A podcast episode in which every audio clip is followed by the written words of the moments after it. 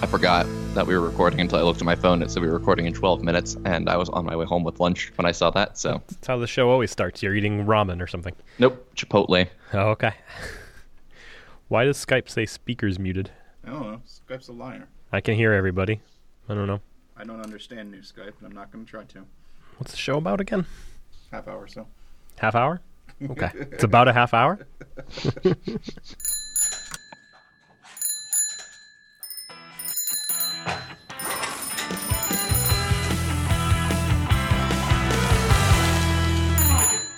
Hi, Sean. Hi, Derek. Tom's happy. Should we mention the the, the news? What's the news? Did oh, did you not hear Stephen Hawking died? Oh, yes. Yeah. Poor Stephen Hawking. You know, he had a good life. He's 76 ish or so. Yep, Good long life. Obviously, living with ALS is not pleasant, but Yeah, Like given, I mean, it's impressive given that they originally gave him uh, only a few years to live when he was diagnosed in his 20s. Mm-hmm. don't know much much else to say about that. I know. He is part of the reason I got interested in space stuff in the first place, so it was sad news to hear. Mm-hmm. Very controversial opinion, I know. I wrote a blog post this week. I don't know if you saw it. Oh? About what? It's about Ruby 2.5's yield self. Oh, yeah. so yeah. when this got announced, so like I saw like blog posts about like, hey, yield self is coming and here's how you might use it. And I looked at them and I was like, I don't know. That doesn't seem like something I would use. And I said it f- knowing full well that like I am also an Elixir developer and I use the pipe operator all of the time in hmm. Elixir, but it just didn't seem like to me like a thing I would use in Ruby. And then my client project updated to Ruby 2.5 and like 2 days later I was tasked with like adding some functionality to these query objects that were really complex that would do various things based on the value of parameters passed into them and they would modify this base relation along the way. And I was like, "Oh, the options were either like confusing local variables that you're like, "Oh, if it has this parameter then modify the relation in this way." Otherwise, you know, keep working on the original relation. And so you could do that with local variables, or you could do that by like nesting, confusing nesting function calls or whatever. And then I was immediately like, or I could just do this with yield self. And so I rewrote everything using yield self. So using yield self in the combination of the method method and the little ampersand that you put in front of that, which I guess what does that do? Turns it into a block or a proc or something. Calls to proc and then converts the resulting proc into a block. Okay, well there you go. So I combined those two things to just end up end up having like base relation dot joins whatever like all the stuff I want to do every time, and then say like yield self uh, hospital clause, yield self discharge period clause, and it would just yield to method private methods that would either they would have one conditional that said like if this parameter is present, do the thing, otherwise return the original relation. And so it cleaned up some code quite a bit. So I wrote a blog post about it. I can link to it. I titled the blog post talking about yield self, but it was as much like a an ode to yield self as it was to that ampersand method technique. Because I feel like that's really an underused thing. And in the blog post I talked about how like perhaps as yield self becomes more prominent, ampersand method will also get its due. I would love to see that actually get some special syntax. As opposed to it's not syntax now. The amp- ampersand is a method. I mean, the or- ampersand is, but specifically for grabbing a instance method of self and converting it to a, a block. Like you, you know, in languages with non-optional parentheses, like Python or JavaScript, right? You can just do self dot some method without parentheses, and you're just grabbing that instance method as a, you know, just a regular function that you can pass around. So your argument then is that if it were syntax, it wouldn't have the overhead of a method call. Is that Well, it's not so much that it wouldn't have the overhead of a method call. I mean, first of all, the method method is actually an expensive method, uh, which is why, like, you know, I would feel fine using it on client work, but not in Rails itself. Because in Rails itself is where those little performance differences matter, not so much in actual apps. But it's also just really long and ugly. Hmm, so in Elixir land? You do like the non-optional parentheses thing, where you say like module name dot, and you can you can access any function this way, obviously, um, Right. and then you have to give it this weird like slash two to meet to say like I want the one that takes two arguments, not the one that takes Right. one argument, that kind of thing. And you have to do that regardless of if there's only even if there's only one function and it takes two arguments or something, you still have to specify slash two. Right. That's still equally long. I didn't. I mean, I guess it's shorter than having to type ampersand method before it by a couple characters, given the slash two or at the end or something like that. But Well, before the lonely operator got added, ampersand dot would have been my preferred syntax. yeah, that so would like have been ampersand nice. dot foo would be equivalent to ampersand method colon foo. Yeah, that would be nice. and it could still like there, there's no reason that that couldn't be added today like there as far as i know there's nothing about that syntax that should make it like illegal even with the lonely operator but now it's just confusing to have the same operator depending on if there's a thing before it mean check if it's nil or you know grab mm-hmm. an, an instance method like I was saying in the blog post, I said that you know maybe yield self becoming a more familiar thing to people will lead to more people being comfortable with the ampersand method, method call slash syntax slash whatever you want to call it. But in reality, like now that I really think about that, like it's no more useful to yield self than it is to map or anything like that. Any enumerable method really. So if you haven't if you haven't become comfortable with it yet, then maybe you just won't. Because i have i have introduced when i've added like ampersand method calls before there's been some like hey what's this? And then i just kind of hand wave and say like it's a way to get a hold of a method and pass it to a block which is fine but or like, as a block you mean? Yes. Yeah pass it as a block. But my my dirty confession is that as we started this conversation i was like what does that ampersand actually do because i still don't know the difference i've been doing ruby now for nine years, something like that, 10 years maybe? I don't know, somewhere around there. And I still can't tell you what the difference between a proc, a block, and a lambda is. and Do you I don't know the difference. Uh, sure, maybe we could, uh, but like more, like I would love to learn the difference once more. It's one of those things where I've read the difference and been like, oh yeah, that kind of makes sense. And I probably, as you are about to explain to me the difference, I will probably be like, oh yeah, I remember that now. But it's also one of those things that like I feel like it's one of those like quizzy Ruby interview questions. Sure but I've been doing this professionally for nine years without the need to actually need to care in general. Like there are a few instances where I've had to be like, wait, is this a proc or is it a lambda or like or you know whatever the case may be. But it comes up so infrequently that it's not actually knowledge that's required to do my job. But I feel right. like it is a dirty confession because it is the kind of thing that shows up on all these like, here's how you interview a Ruby programmer. Ask them this. And I'm like, I don't, I don't know that. So go ahead. Yeah, it's definitely a thing that you can get through your entire career without ever actually needing to know or care. Because mm-hmm. generally, the one place you would need to care is if you end up with a lambda when you didn't want a lambda, and you will get an error message that specifically tells you why that was bad. But anyway, the difference between lambda and the rest is just lambda cares about its arguments. So with a block, you can pass it too few arguments. I think you can even pass it too many arguments, and it will fill the other, you know, the arguments that were passed with nil whereas a lambda is strict about its arity like a normal method call in Ruby. And then a proc and a block, I mean, it's just the difference between one's an object, the other is is a thing that is special syntax for um, being given to methods, but is not an actual object. If you put an ampersand, you know, if you capture it with an ampersand, that converts it to a proc, and that's the only way you can reference it in Ruby. Okay. Sure. Lambda is the only one you need to care about. Right. So lambda I understand as being different, but proc and block have always been like, I don't know. It doesn't matter. Like That's because they are basically the same thing. The only difference is whether you have captured it into a Ruby object or not. Like every proc has a backing block. Okay. It's literally just a Ruby object that, you know, this is a block but in Ruby object form. Okay. Got it. The other Ruby 2.5 thing that I've been trying to get used to is stack traces print in reverse now. Oh yeah, I heard that was a thing. So the most recent frame is first. So the error is like, I guess it prints most recent last, but as you're looking at it in your terminal, the most recent thing is first, right? Along with the error, the error, and then the first line, and they're all numbered, so it's it gives you that indication that like, oh, okay, this is the one I'm supposed to be looking at. And I think it even says most recent first or something. Like I was really excited about this change, but it's also been really hard because I immediately go to scroll and then I'm like, oh wait, no wait, it's down here, it's right there in front of my face. So it's been hard to get used to. And also, it only changed the order if it's printing to a terminal. It didn't change the order if it's printing to a log or anywhere else, which at least the version of RSpec I'm on also means that RSpec still prints the backtrace so that the thing you want to look at if you want to look at the backtrace is all the way at the top. Oh, is RSpec capturing the output? I imagine. Somehow? At least the version I'm on, I haven't tried to like bundle update RSpec or RSpec Rails or something, but maybe that would become more aware of that. I think that would be a useful useful thing. In general, I, that's yeah. the order I want. It's just that I've got to become a little more used to it. No, and it makes sense for it to only do that in the terminal too, because if you're reading it, if it's going somewhere other than the terminal, you're not necessarily reading it from bottom to top. And RSpec already does some stuff with the way errors are out. Like it, it actually grabs the exception and puts that so it actually is the thing that you see. So for the most part, that's all I need to see. I don't generally need to go back and look at a stack trace when I'm doing test-driven development, but it is nice when like running a server and something weird happens, and it's just like, oh, okay, there, it's right there. So it's interesting. I'm looking at the um, original because it's so yield self is one of those methods where like I've never really felt a need for it, and I could like see maybe an argument that it could be useful. Mm-hmm.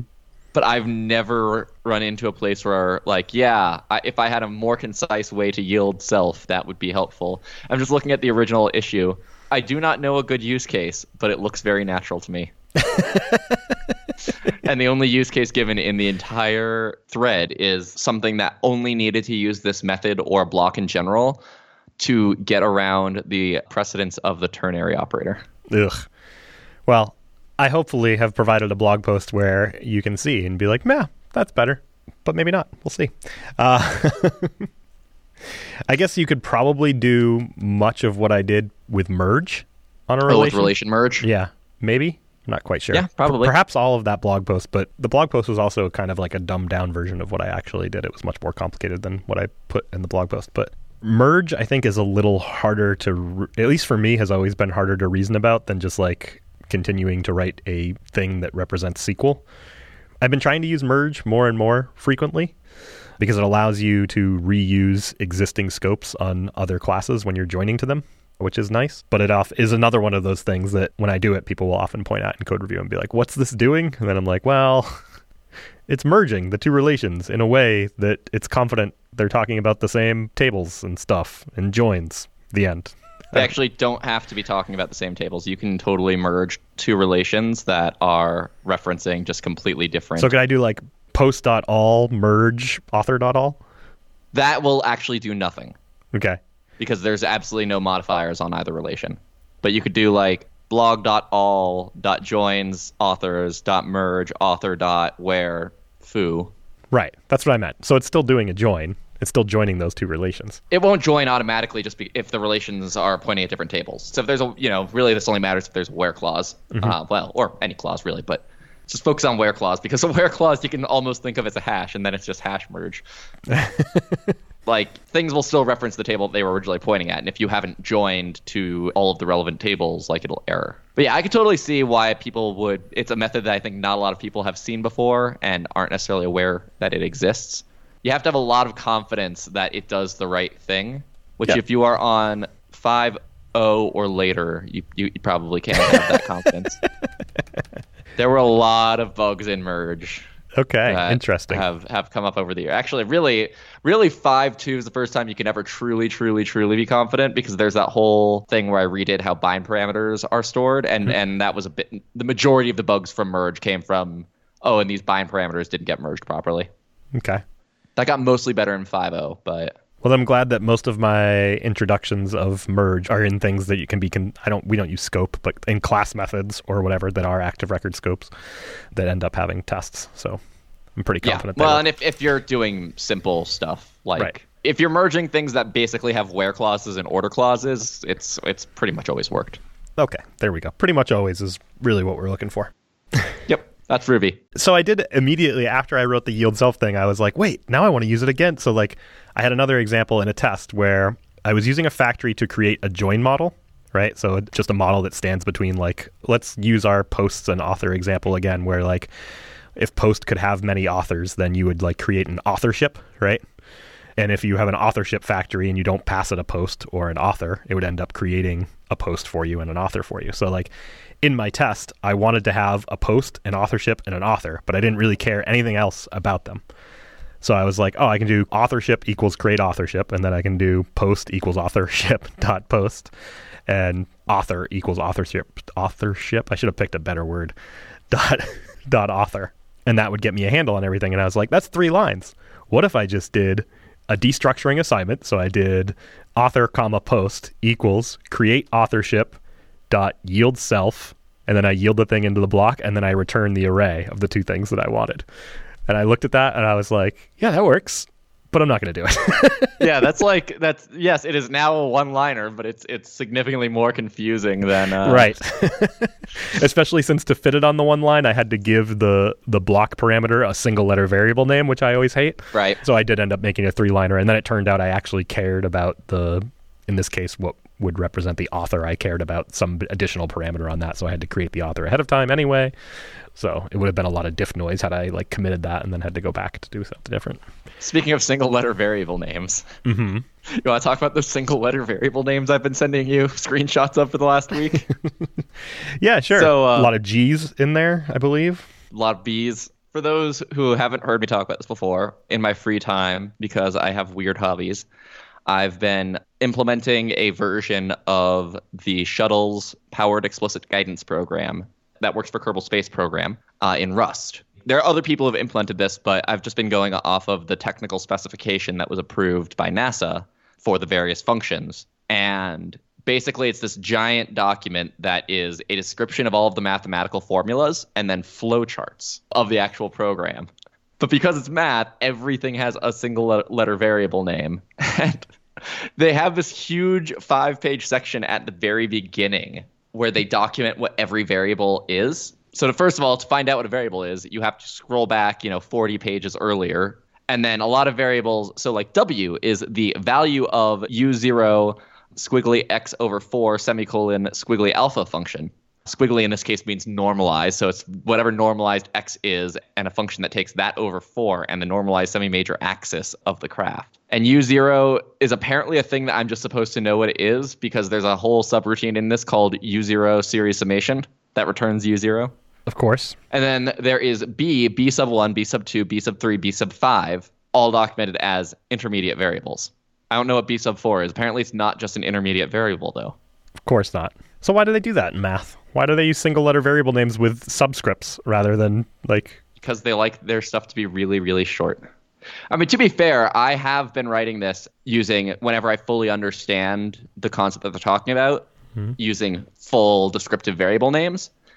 And it definitely ends up being very, very verbose code. But is it to a degree self-documenting or at least documenting to somebody who understands the domain? Yeah, I mean, occasionally I use abbreviations, and I've also been leaving off the word normalized in places where just like literally all calculations on a thing are nor- are operating on the the normalized version of it.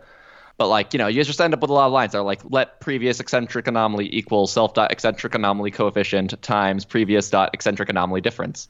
Okay. I mean, I guess, you know, to counter my own argument, like energy equals mass times the speed of light squared does not quite have the same ring as E equals mc squared, right? You don't sound as Sure. smart. So, you know, go on with your single letter variable names, mathematicians. No, please don't. or if you do, at least document them all like this document does. But please don't document anything as intermediate variables or the return value of this function. I don't know. There's just like, and there's a bunch of magic numbers in here. Like I have this function that's like, if w is less than 1, then x is 21.04 minus 13.04 times w. Else if w is less than 4.625, x is 5 times 2 times w plus 5 over 3. I just have no clue what any of these magic numbers I are. would have thought it was over four, but, you know, over three, I guess. I guess the, the NASA people are probably correct. Uh, yeah. L70. Right. That's the condition. It's like, we'll never get here. Let's just put an L70. Let's just, whatever. I also still don't even know what W is. it's labeled as intermediate variable. well, that's what it is. You should have called it intermediate variable rather than W. Uh, yeah. Stephen Hawking died on Albert Einstein's birthday. I did. I, I saw that. Speaking of E equals mc squared, Was that was that yesterday that happened, or was it today? he died this morning. So, Okay. and he presumably in somewhere in England, I would assume. Yeah. Also, my wedding anniversary. Oh, happy anniversary! Thank you. Somebody just posted in our Slack a tweet that said, "Just ask Google now how old is Stephen Hawking," and the response was, "Stephen Hawking died tomorrow at age 76." Time zone.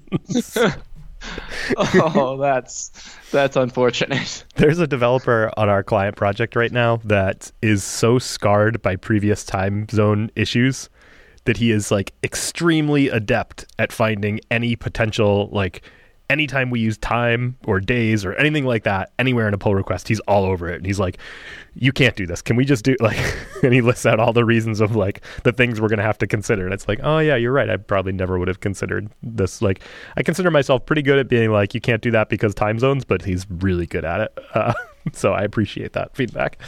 I've got a fun time zone story for you. yeah let's do it. I love time zone stories. So this wasn't even a project I was on, but I got I got called over to kind of help figure out what the issue was. I don't even know what they were doing, but I just remember that they were very specifically like focused on the Middle Eastern market. So most of the stuff that they were doing was like Egypt and Israel and those sort of time zones.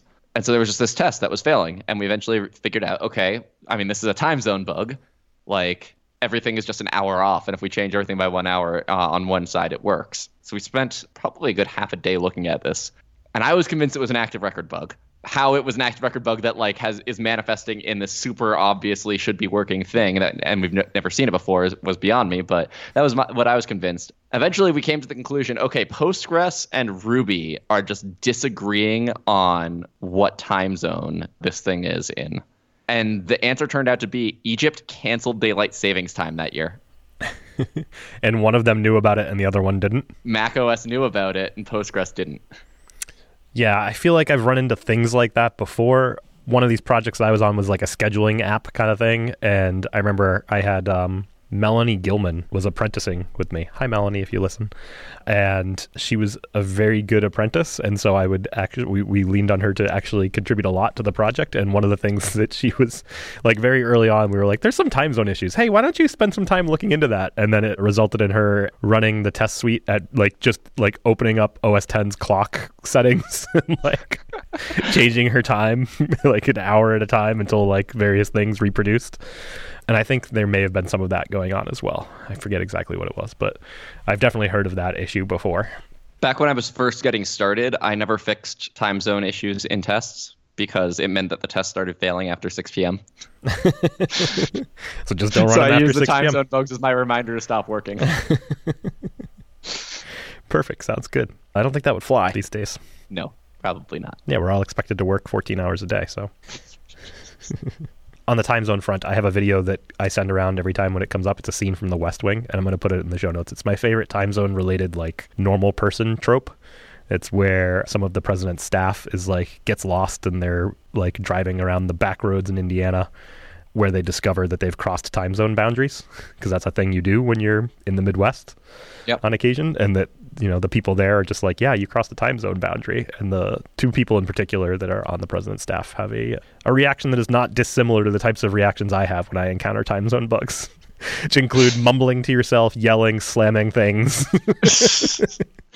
Well, you know, it used to be every town had its own time zone. really Yeah, it used to be there was basically just one clock in town, and they would basically just set it based off of what they observed to be solar noon. mm-hmm And it would, you know, it, it would be off usually with margin of error of somewhere around 30 minutes in, in any direction, but that was close enough for that entire portion of human Yeah. history. The whole idea of a time zone only came about because of railroads, because nobody knew what time a train was arriving or leaving, because the railroads would publish those times, but they would be in, you know, some time zone, and a city uh, uh, stopping. The the first city they'd stop at might be using a different time zone. The second city would be using a third time zone. You might be coming there from a city that uses a completely different time zone. weren't even really time zones. It was just the time that the clock in that city said. yeah Clocks weren't accurate enough to really have a notion of a time zone before that. Right. Yeah, that makes sense. And I guess I'd never thought about that. We just had daylight savings time here, or ended daylight savings time. I can never keep Started. track. Whatever. Started no, daylight you're saving. Started, yeah. Sure. This is why whenever I, I use like time zones and emails, I never put the abbreviation EDT or EST next to the time. I always just do ET for Eastern time because the D and the S stand for daylight and standard, I guess. Uh, and I never know Yep. which one we're in, so I just say ET. I always just hedge with comma X UTC. or send a calendar invite. But we just we just had the time change. And as somebody who has a small child i Yeah. bet you know you deal with various issues around that. And so like i was always when we had small children i was always like i mean my children i guess for some definition of small my children are still small. They're five and seven. But i was always like when they get older this will be so much easier. They'll just be able to deal with the fact that time the time is off. But it, i feel like when they were younger there were some sleep things you dealt with. But now that they're older they're just like little jerks because like there's there's cycles all thrown off. Like we're feeding them dinner and they're not hungry. We're putting them to bed and they're like, I guess they are not tired yet, you know, and they're just little jerks about it. they do mean things to each other and to their mother and to me, and so I just we just keep in my house. We have a you know they've been it's been a, a rough couple of days I think, combined with the fact that they were basically inside all day for uh, a snow day yesterday because of the blizzard we had here. So combined with that, they've they, we've had a rough couple of days, and I've kept ha- I've had to remind my children and my wife about what I'm calling the the time change goblin. It's like, uh, they're possessed by the time change goblin. Just just give it a couple days, they'll be okay. See, I lucked out. Occasionally, I will just randomly wake up at three and not be able to fall back asleep, and that happened the, on the day that the clocks went went back an hour. Forward? Didn't we spring? We sprang forward. Oh, Did you change your clocks okay. the wrong I way? just- no, I just must have gotten off by two hours instead of one hour. Then Yeah. Oh well. I thought I lucked out. Maybe not. I mean, I think as an adult, it's weird. Like the big thing for me when the time changes is like it's a little harder to wake up in the morning because it's darker. But it's nice in the afternoon. You're coming home, it's still sunny. And then like I'm never hungry when I'm supposed to be like look at the clock and I'm like, oh, it's 12, 12:30. Why am I not hungry? And then I deal with that. 2 days later it's fine. But, you know, little kids turn into jerks, man. Yeah. I love I mean, Ruby children, they're great. definitely was just off by an hour, and it was annoying. Anyway, let's abolish time zones. Let's all live on UTC and let's all just follow the sun. I mean, it would be great if we just if we just didn't have daylight savings time. That's the I, I have no issue with the concept of time zones. Well, I do have an issue with them, but not nearly as much as I have an issue with daylight savings time. Yeah, I'm with you on that. I feel like we should just like as a society we should just be more flexible and we'd be like, yeah, things are usually open from 9 to 5, but at a certain time of year that becomes harder to do, so they're open from 10 to 6 instead. Or like 10 to 4 or like, you know, we just like if we don't want kids waiting for waiting for the bus in the don't the see middle why of the we have to shift the times that things are open. like half the year, some things are open the- because it's own some, well by open some things need to occur around daylight right there needs it needs to be light out like children Sure. being picked up from a bus stop generally it's best if that can be done while it's at least somewhat light out So the thing is, you know, during the winter when daylight savings time ended, so like one of those things is there's a golf course by my house that turns into a giant off leash dog park. Oh, after nice. Four. That's one of those things. It sort of has to be light out, and it, it's impossible to go during the beginning uh, or end of winter when it like it should be light out at the right hours, but the clocks have been moved back an hour for no good reason. So it's four when it should be five. So like I should have been able to take my dog out there for an hour, but I couldn't. i think this was a good segment to follow up on our episode from a couple weeks ago where we complain about things we have no possibility of changing Yeah. although i would like hey, to I mean, you know what? Egypt canceled daylight savings time that one year. Arizona does not follow daylight savings time. It's Yep. possible. Yeah. In Massachusetts, they formed a committee of people to look into this about what they should do about time zones and daylight savings. And the proposal from this committee, after they did all their meetings, was that we move to the Atlantic time zone and we eliminate daylight savings time. So it's funny though. I actually do want the opposite. I want always to be daylight savings time. Okay, one of the whatever it is, but basically Right. so Well, that the time that it is right now, I want it to stay this time. So yeah, I guess that would be yeah, that's what we'd be doing because we would move a time zone east, which would be one hour ahead of where we are now, and we would eliminate the daylight savings time, so we would always Yes. be in the current time. Yes, Uh, that is that is that is the thing that, that we should do everywhere. So that was the recommendation. I can't remember there were some caveats around the recommendation. I think it was like we should see if we can get other New England states to do this with us or something like that. But I don't remember. I don't know if that's actually going to go anywhere. But it was very exciting to think about. I mean, it doesn't really solve anything because, uh, or for me as a developer anyway, because I, it's not like I, I can pretend it doesn't exist. Right, you'd it have to have the actually does exist. You have to have the entire world agree. Yes, and that's probably not a thing that's going to happen. Well, and to be honest, I mean, actually, so this leads me into a weird feature request that I get on Diesel, and also a, a bug report I get on Rails.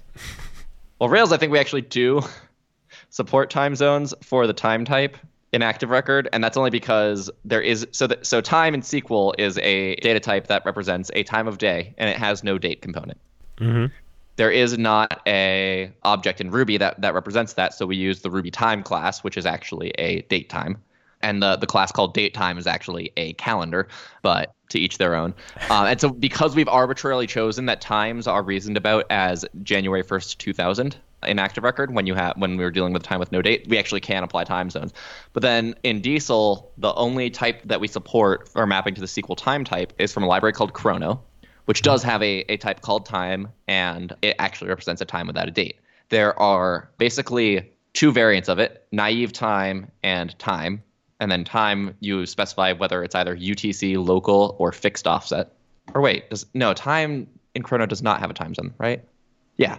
Sorry. So for everything else, there are three variants. There is a naive version, so like naive date time, and then there's date time, which has a time zone, and then you specify whether that's UTC, local, or fixed offset. But then like people people want time zone stuff with just time, and I'm like, but that doesn't make sense because to know what time zone you're in, un- unless you're literally specifying it as UTC plus or minus some amount of time. Anytime you're talking about an actual time zone, which has a name, and for almost every time zone has a variable offset, it's meaningless when applied to just time without date. Hmm Yeah, that makes sense. That's a conversation I've had with people before that times don't make sense on their own without a date and a location. I mean, they do if you like you're dealing with a calendar event that you want to repeat at 7 a.m. every every day, I guess so. Yeah. or like an alarm, or you're writing a clock app. Yeah. Sure. Time is absolutely a thing that makes sense without a date. Well, potentially, right? So, like, I guess it depends on the context. Like, in the context of an alarm clock, where you make the assumption that when they say seven o'clock, they mean seven o'clock all the time. But again, if I just store they mean seven o'clock, right? And then it's a, let's say I'm writing an alarm clock for a phone, right? And I mm-hmm. say, okay, seven o'clock.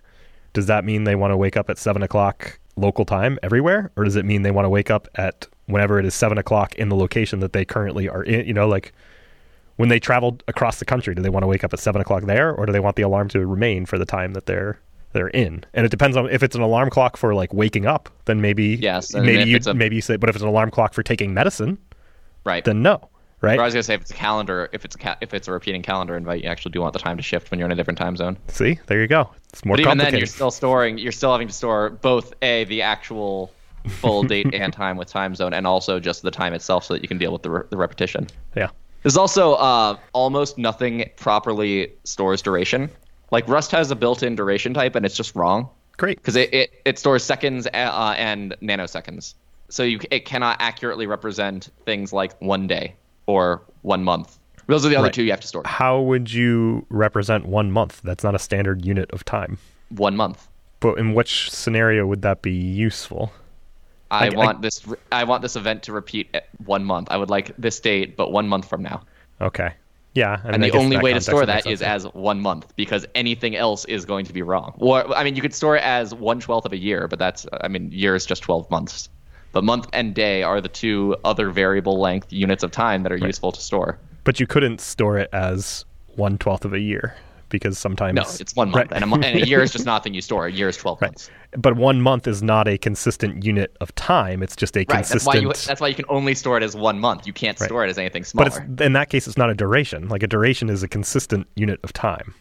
So one month okay, would just sure. be like a, interval, if you want to call it that. That's There we what go. SQL calls it. then we'll call it interval.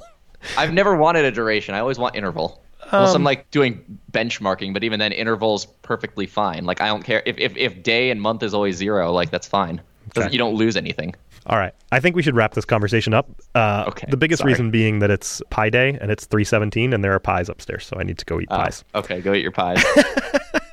Hopefully, Tom can edit this to sound coherent. No, I think it's Times fine. make me angry, man. No, I think that's totally fine. And I'm just kidding about the we don't need to wrap up now.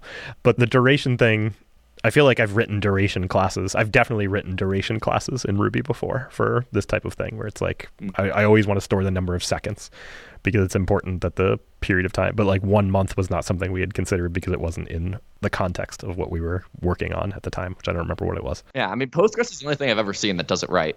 But I think I feel like it's it's so easy to get yourself into a situation where you're like, oh, well, of course you're always going to want this, and then if you think for half a second, you think about a context in which you don't want that. Like I talked about the alarm clock. Like, you, oh, well, you're Right. always going to want to wake up at 7 a.m. where you are, unless that alarm was actually for taking medication that's really important for your heart health or something like that, right? You can't just change that by four hours. Context always matters, Context does always matter. and you're going to get it wrong. just become comfortable with it. I think the days one though is just the really the most insidious because it's it's it's pretty rare that you're actually ever programmatically dealing with time intervals that are greater than one month or where you want to deal with it in terms of months. But like days are the one where I feel like too many people get into the assumption that a day is a is a is a, is a fixed length a unit of time, which it, it is not. It's 24 hours. What are you talking about? Leap seconds are a thing, I know. and t- and and time zone changes are a thing. Mm-hmm. The day is uh is 23 hours or 25 hours on the day that it, that daylight savings time happens. Ugh. It's the only appropriate reaction to this. Ugh, Yeah. what a mess we've made. Now we are going to wrap up. Yeah. Show notes for this episode can be found at bikeshed.fm slash 147. As always, ratings reviews on iTunes are much appreciated. If you have feedback about this show or any other show, you can tweet us at underscore bikeshed or any other show, just any other podcast. If you have feedback, We'll take feedback about every podcast you hate. We've ranted at you about stuff we hate. You can rant at us about stuff yeah, you hate. feedback. If you have feedback about anything, whatever you want to give us feedback on, your last hotel stay, whatever, you can email us at hosts at bikeshed.fm. Leave a comment on our website. You can also tweet us at underscore bikeshed. Oh Thanks for listening to the bike shed, and we'll see you next time. The pie, the pie. I'm distracted by the pie. All right, I'm gonna go have pie now. yeah, have fun. Bye. This podcast was brought to you by Thoughtbot. We are experienced designers and developers who turn your idea into the right product. With local studios in Boston, San Francisco, New York, London, Austin, Raleigh, and Washington, D.C., let's build something great together.